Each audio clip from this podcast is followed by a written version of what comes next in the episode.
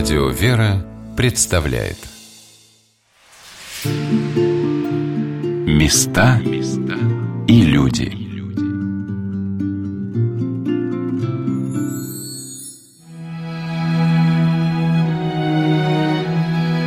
Какое место на земле для русского человека наиболее дорого? Где бьется сердце Руси? Где для гражданина России находится ее центр, истоки, источник ее животворной силы? Каждый ответит по-своему. Но еще сто лет назад ответ был бы однозначным. Это Кремль. Тот, где родилась Москва как столица русского государства. Тот, где прозвучал голос первого русского патриарха. Тот, где венчались на царство русские цари. Где покоятся святейшие патриархи, московские святители, цари и царицы, великие князья и благоверные княгини. Это Кремль. Это священные для русского человека камни – это святые для русского человека образы. Это место, которое так жаждали занять поляки и французы, немцы и татары. Это сердце России. Это сокровище России. Это слава России. Здравствуйте, дорогие друзья! У микрофона Анна Шалыгина. Сегодня мы совершим с вами удивительное путешествие. Путешествие во времени. Мы отправимся с вами в разрушенные, но не исчезнувшие, сохраненные памятью, изображениями, увековеченные святынями храмы и постройки Вознесенского монастыря в Москве, который был снесен в 1929 году, но по-прежнему, как и Чудов монастырь в Кремле, незримо является украшением Святой Руси.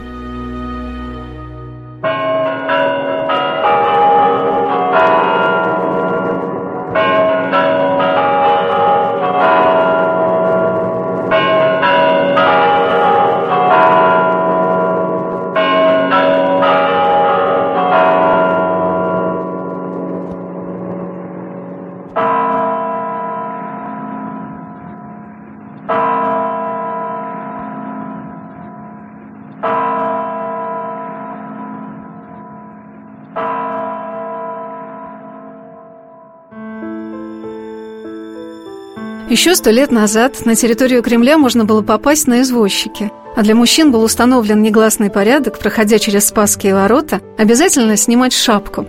По преданию, порыв ветра сорвал с Наполеона его треуголку, когда он дерзнул с покрытой головой переступить священные ворота, где встречали русских государей из военных походов, через которые шли со святынями на Красную площадь крестные ходы – наши дни мы попадаем на территорию Кремля, проходя через Кутафью башню и Троицкие ворота, которые получили свое название по подворью Троицы Сергиевой Лавры, расположенной на месте, где русский народ приносил свое покаяние в измене при нашествии поляков. А со времен Петра I взору попадавших в Кремль гостей представало здание арсенала с расположенными вокруг трофейными пушками эпохи Отечественной войны 1812 года – а также здание Сената, построенное по проекту архитектора Михаила Казакова, на котором возвышалась поначалу скульптурная композиция с конями великомученика Георгия Победоносца, затем царская корона, а в наши дни штандарт российского президента. Вы, не сомневаюсь, прекрасно знаете, как выглядит главная соборная площадь Кремля, где возвышаются Успенский, Архангельский и Благовещенские соборы, Грановитая и Патриаршие палаты – с Соборной площади мы и начнем наше путешествие в Вознесенский монастырь. И обогнув Архангельский собор, слева его северной стороны, между ним и колокольней Иван Великий, мы пойдем с вами вместе с методистом музеев Московского Кремля Ларисой Валентиновной Соколовой в сторону Спасских ворот – это самая древняя площадь Москвы. Она появилась в XIV веке, еще при Иване Калите, когда были построены первые каменные храмы. Они не сохранились, на их месте стоят уже храмы 15-16 веков.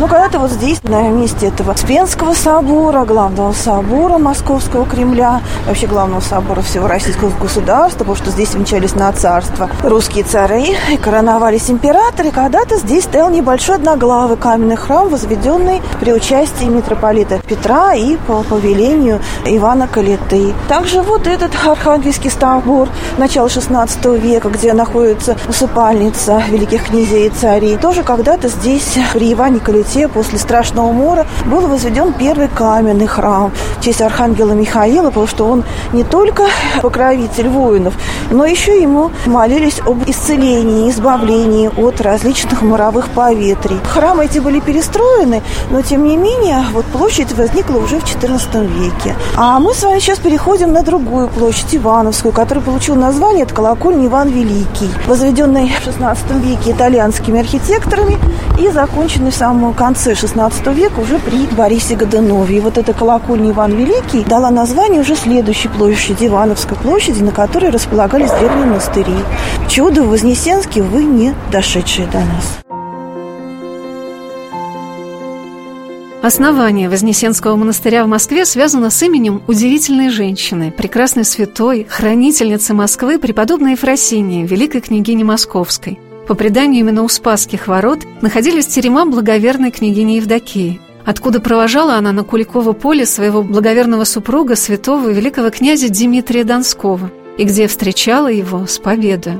До нас дошел пронзительный плач княгини Евдокии, когда супруг ее отошел ко Господу – все для нее было связано с Кремлем, с этими стенами. Именно здесь она захотела упокоиться в созданном ею Вознесенском монастыре.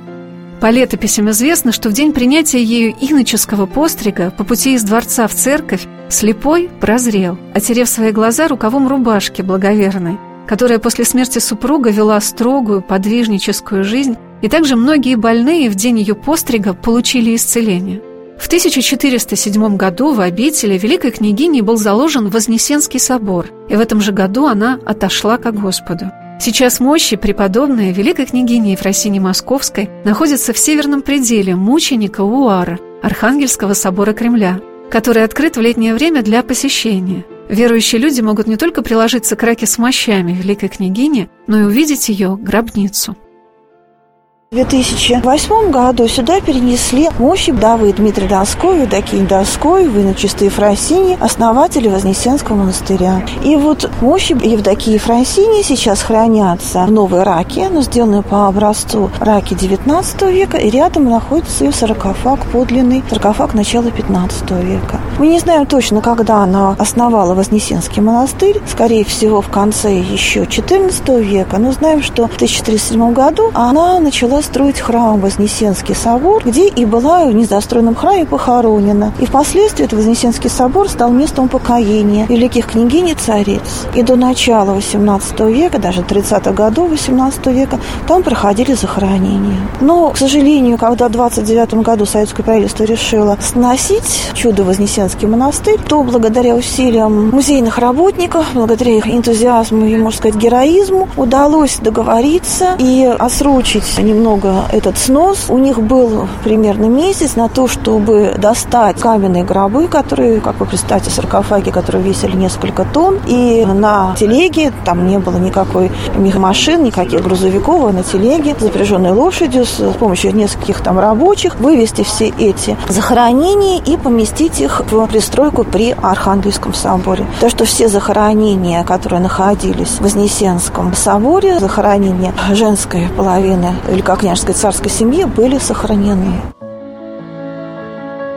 Сохранение гробниц великих княгинь и русских цариц, защита многих святынь, среди которых иконостас Вознесенского собора, предметы церковного искусства, вышитые пелены и плащаницы, богослужебные сосуды, кресты и иконы из бесценного наследия исчезнувших кремлевских храмов и монастырей все это в наши дни стало возможным увидеть благодаря самоотверженному подвигу музейных работников Кремля – когда в 20-е годы они всеми силами старались убедить новое правительство в необходимости сохранить культурное наследие Древней Руси, возвращая с Памгола из Гохрана, казалось навсегда утраченная святыня.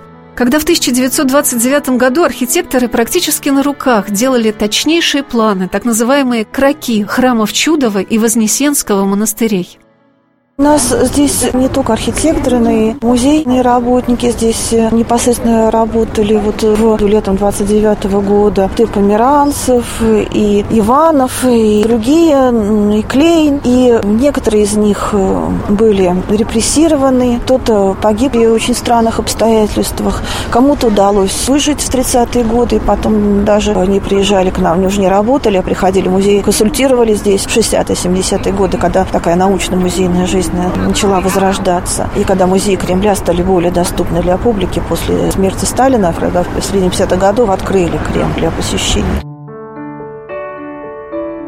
Мы вышли с Ларисой Валентиновной на Ивановскую площадь, которая простирается за колокольней Ивана Великого, первой столпообразной каменной церковью колокольней на Руси. Сейчас на этой площади устроен сквер на месте, где стояли древние Чудов и Вознесенские монастыри, а также Малый Николаевский собор. И все пространство до Спасских ворот прекрасно просматривается. Ну вот здесь, где мы стоим, здесь располагался как раз Малый Николаевский дворец. И вот в археологическом окне мы можем видеть его фундаменты. Он как бы располагался между Вознесенским и Чудовым. Ну вот это вот Спасские ворота. Вот да? Спасские ворота. Рядом с ним располагался как раз Вознесенский монастырь. Здесь вот Малый Николаевский дворец, который был построен в 18 веке казаком сначала как архиерейские палаты, а потом он был передан уже царской семье и был переоборудован под царскую резиденцию, поэтому назывался Мало-Николаевский дворец. Кстати, в нем родился будущий император Александр II. Он здесь как бы на углу располагался. Вот. А там буквой «Г» располагались здания чудо монастыря, и они замыкали вот с этой стороны, с северо-западной стороны, как раз Ивановскую площадь. Когда рассматриваешь фотографии Ивановской площади, сделанные до революции или в первые годы советской власти, то удивляешься тому, как на этой площади могли уместиться и дворец, и два монастыря с такими значительными храмами и постройками. В XIX веке в Вознесенской обители подвязалось более 150 монахинь. В это время очень подробно историей обители занимался протеерей Александр Пшеничников, и мне удалось найти его книгу «Краткое историческое описание Вознесенского девичьего монастыря». Я не встречала более подробного описания русских обителей. Настолько точно оно описывает, где что находилось, и графические планы очень ясно демонстрируют монастырские постройки. Мы же попробуем представить, как это было на самом деле. Московский Вознесенский девичий монастырь находится в Кремле, близ Спасских ворот.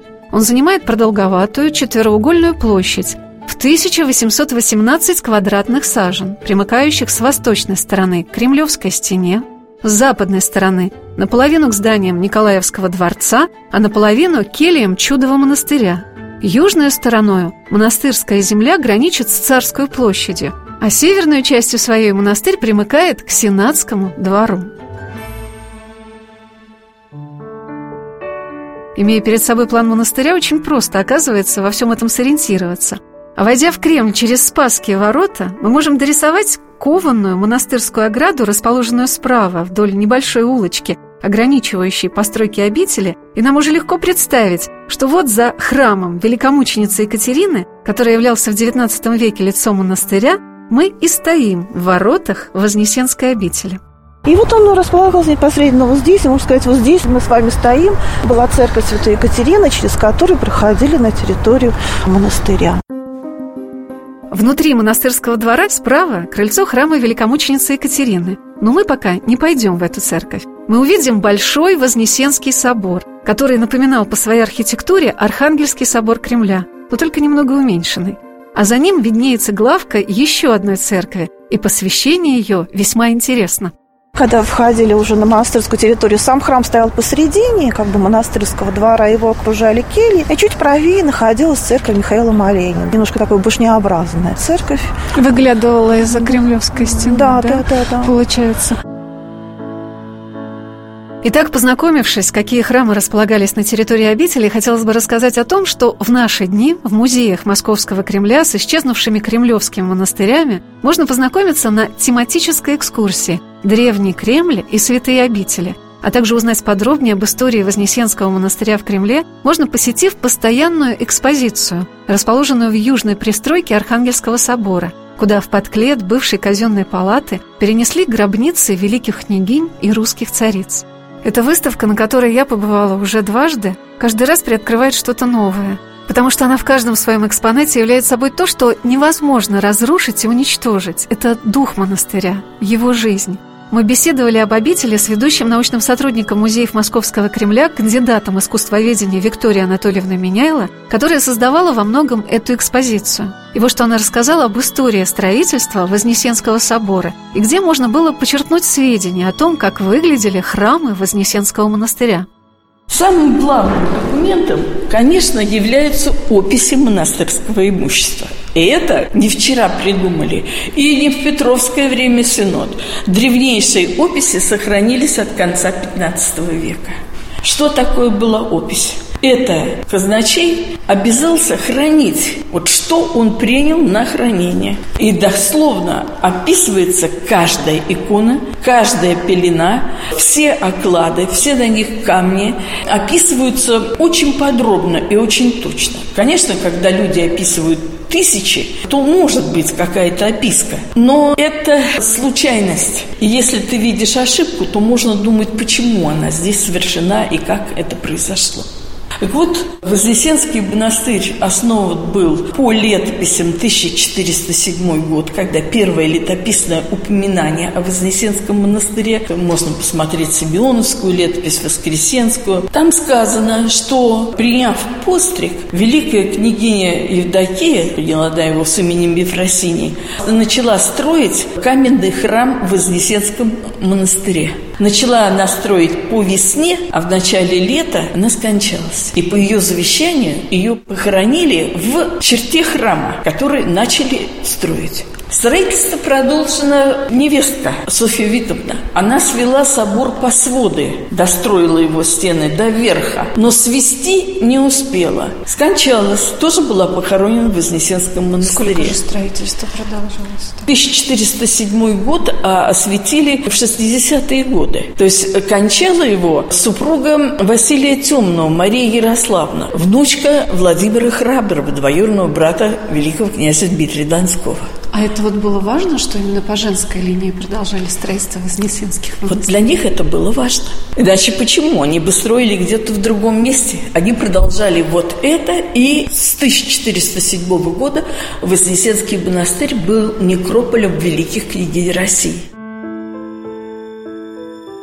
Сегодня на «Волнах Радио Веры» мы рассказываем о разрушенном Вознесенском монастыре в Кремле – память о котором доносят до нас святыни обители, бережно сохраненные в советские годы архитекторами и работниками музеев Московского Кремля.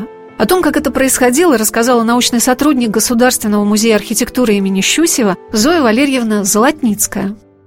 Все, что могли, буквально вот на руках, можно сказать. Это архитектор Максимов в основном делал, и все эти вот кроки, как их называют часто, не просто такие вот эскизы, но в определенном масштабе сделанные рисовки, они дают представление о каких-то основных частях этих древних памятников. Это вот, видите, такие совершенно незатейливые, очень простые, маленькие по формату бумажки, которые вот, может быть, кому-то и не очень интересны, но я подчеркиваю, что они имеют просто уникальная ценность, потому что, поскольку не сохранилось самих памятников, то вот изображение этих перспективных порталов, этого аркатурно-колончатого пояса, который был на самом соборе, мы видим это по фотографиям, все это в масштабе, все это в каких-то таких очень точных зарисовках, каких-то фрагментов, которые интересны только, конечно, специалистам. И мы э, вот часть этих материалов здесь тоже выставляем для того, чтобы можно было посмотреть, насколько внимательно тогда относились эти архитекторы-реставраторы к тому, что они могли хотя бы вот это сделать для исчезающих этих кальных построек. Я беседовала с Зоей Валерьевной несколько лет назад, когда в Музее архитектуры имени Щусева проходила замечательная выставка, посвященная Чудову и Вознесенскому монастырю в Кремле. И вот что она рассказала о работе архитектора в том далеком 1929 году, когда разрушали великие кремлевские обители. Была создана комиссия. Туда ходили и Грабарь, и Максимов, и многие другие видные деятели. Но вот одним из таких, таких защитников был еще Сухов, архитектор, реставратор знаменитый Сухов, который много очень делал для того, чтобы он кстати, со стороны Кремля этим занимался как раз. Был еще архитектор Барановский, известный тоже защитник древнерусских памятников. Все они в комиссии много раз заседали, много документов писали. Все это обосновывали. Но, к сожалению, вот ничего не удалось. А воспоминания об этом еще написал Владимир Николаевич Иванов. Был такой тогда еще молодой довольно сотрудник Московского Кремля, музеев Московского Кремля, который впоследствии работал и в музее архитектуры. Поэтому он как раз оставил свои очень яркие такие воспоминания о том, как это все происходило вот документально, как это все каждый день менялось, как они приходили. Они думали, что они еще могут довольно большое время светить тому, чтобы эти фрески снять снять. И вот они сегодня пришли, фрески часть сняли со стен, поставили их, на следующее утро пришли, а собор уже взорвали. Вот это, конечно, и по-человечески даже сейчас трудно представить, как они все это перенесли. Но, видимо, постольку, поскольку вокруг было всего этого очень много, все это происходило, то, наверное, как-то уже вот эта боль да, притуплялась, и думали о том, чтобы хоть что-то такое вот восстановить и что-то собрать. Поэтому даже вот эти крошечные фрагменты, они всего, они небольшие, там 40 на 50 на 60 фрагментов резок. Все это просто вот руками разгребалось. Ну и, конечно, совершенно такие трагические факты по поводу этого иконостаса, который вот был, его видели, о нем говорили, что надо бы сохранить. А пришли через какое-то время, а там тоже уже была какая-то советская организация, они там клуб устроили, и они его выкинули буквально во двор, просто разгромив все это частями. Поэтому только вот теперь афорт Казакова, который сохранился, и несколько акварелей, которые были написаны в XIX веке, дают нам представление об этом иконостасе. Вот так. Ну и, конечно, то, что они могли зарисовать, вот эти даже синие краки, так называемые, это все тоже такие материалы, сделанные быстро, наспех, но довольно тщательно в то время. Все-таки они были крупнейшими специалистами. Зоя Валерьевна рассказала о поруганном иконостасе чудового монастыря. Но даже в то непростое время стало возможным сохранить некоторые святыни, которые сегодня можно увидеть на экспозициях музеев Московского Кремля. Заведующий отдела памятников Кремля Николай Николаевич Померанцев смог сохранить иконостас Вознесенского собора и разместить его в церкви 12 апостолов, которая расположена в Патриаршем дворце – но так как все ряды иконостаса не помещались в храме, который был меньше по объему Вознесенского собора, иконы из праздничного и страстного ряда иконостаса оказались в хранилищах Кремля. И когда в музее возникла замечательная идея по каталогизации музейных собраний, эти иконы были найдены и отреставрированы. Так постепенно стала визуализироваться картина исчезнувших кремлевских монастырей, об этом рассказала Виктория Анатольевна Мы не должны забывать, что ведь Кремль это всегда был центром России, Московской Руси. И здесь работали лучшие художники, лучшие историки, лучшие летописцы. Поэтому здесь собраны произведения живописи и древнерусской культуры очень высокого класса, являющегося как бы эталон того, что могли сделать живописцы, что могли сделать мастера золотых дел, что делали вышивальщицы. Недаром здесь была митрополичья мастерская летописная. Это действительно все так. И все это было здесь.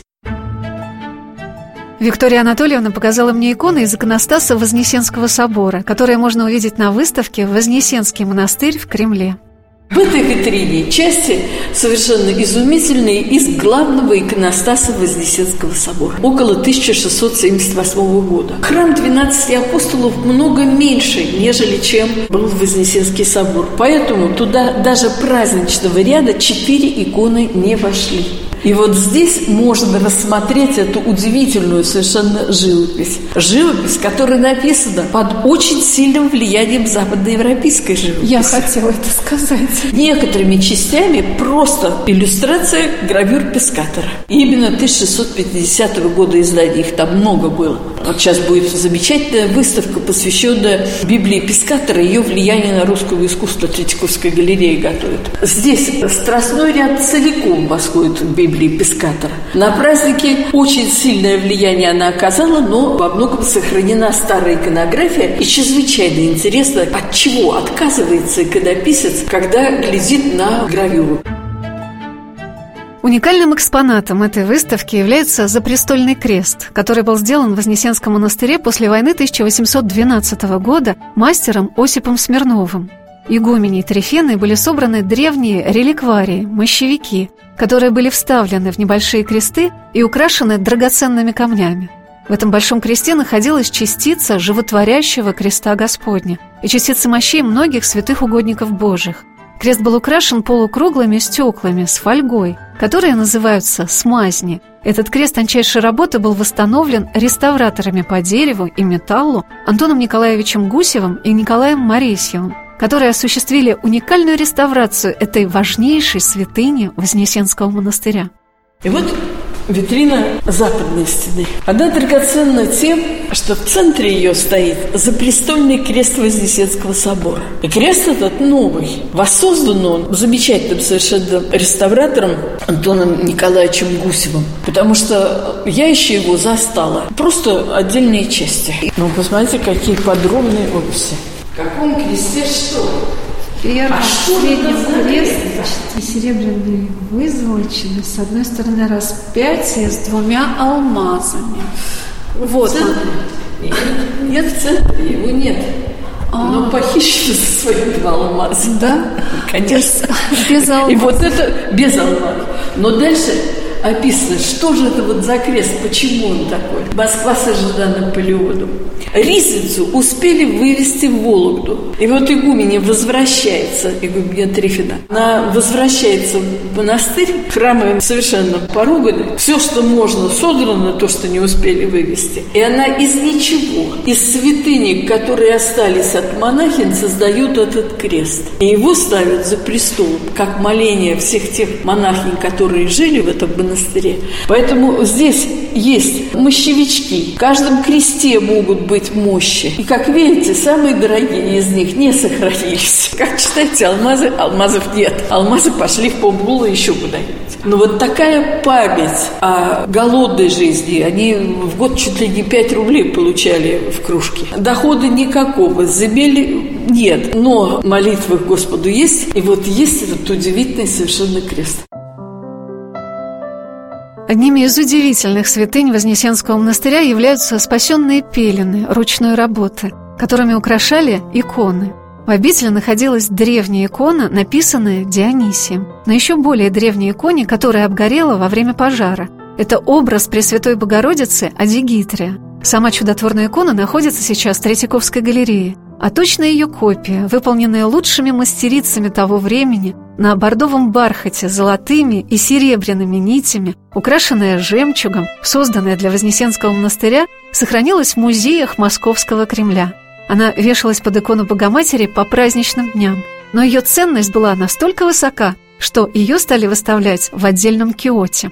Местный ряд, главной его святыней, была икона Богоматери Адзигитрии. И вот здесь, на выставке, посвященной Вознесенскому монастырю, есть пелена, которая по надписи вложена княгиней Домникой Вестиславской в 1630 году к образу Адзигитрии Вознесенского монастыря как моление за ее мать и сестру. Она замечательная совершенно. Это шитье первой половины 17 века, виртуознейшее. Прекрасная иконография образа сохранена. И Адзигитрия обращена к предстоящим иконе и держит младенца, который тоже обращен к предстоящим. Он благословляет предстоящих. И в другой руке сжимает свиток десяти заповедей. Богоматерь руку протянула к младенцу, как бы моля о слабостях рода человеческого, моля за грехи людские. Вознесенские чудо в монастыре в Кремле являлись центром духовной жизни Москвы.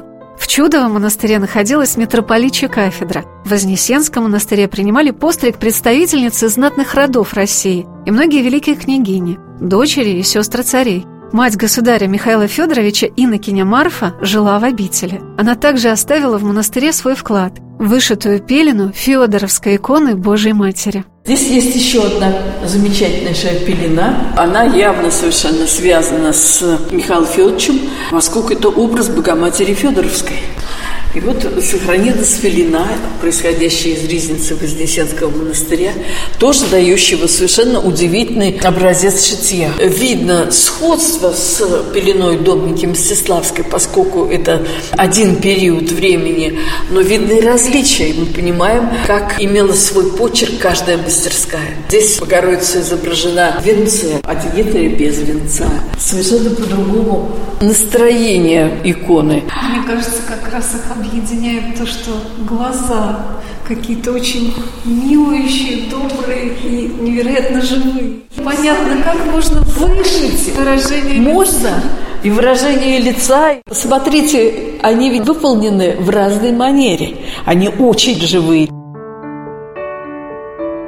Вознесенский монастырь, расположенный в Кремле, был всегда в центре внимания царской семьи. Даже когда столица переместилась в Санкт-Петербург, Государи заботились об обновлении храмов и постройке обители. Так, в 1808 году в монастыре был заложен новый храм на месте обветшавшего, посвященный великомученице Екатерине. Он был возведен уже в 1809 году, но закончен лишь в 1817. Построенный в неоготическом стиле, он являлся одним из удивительных творений архитектора Росси и был изысканной жемчужиной Кремля.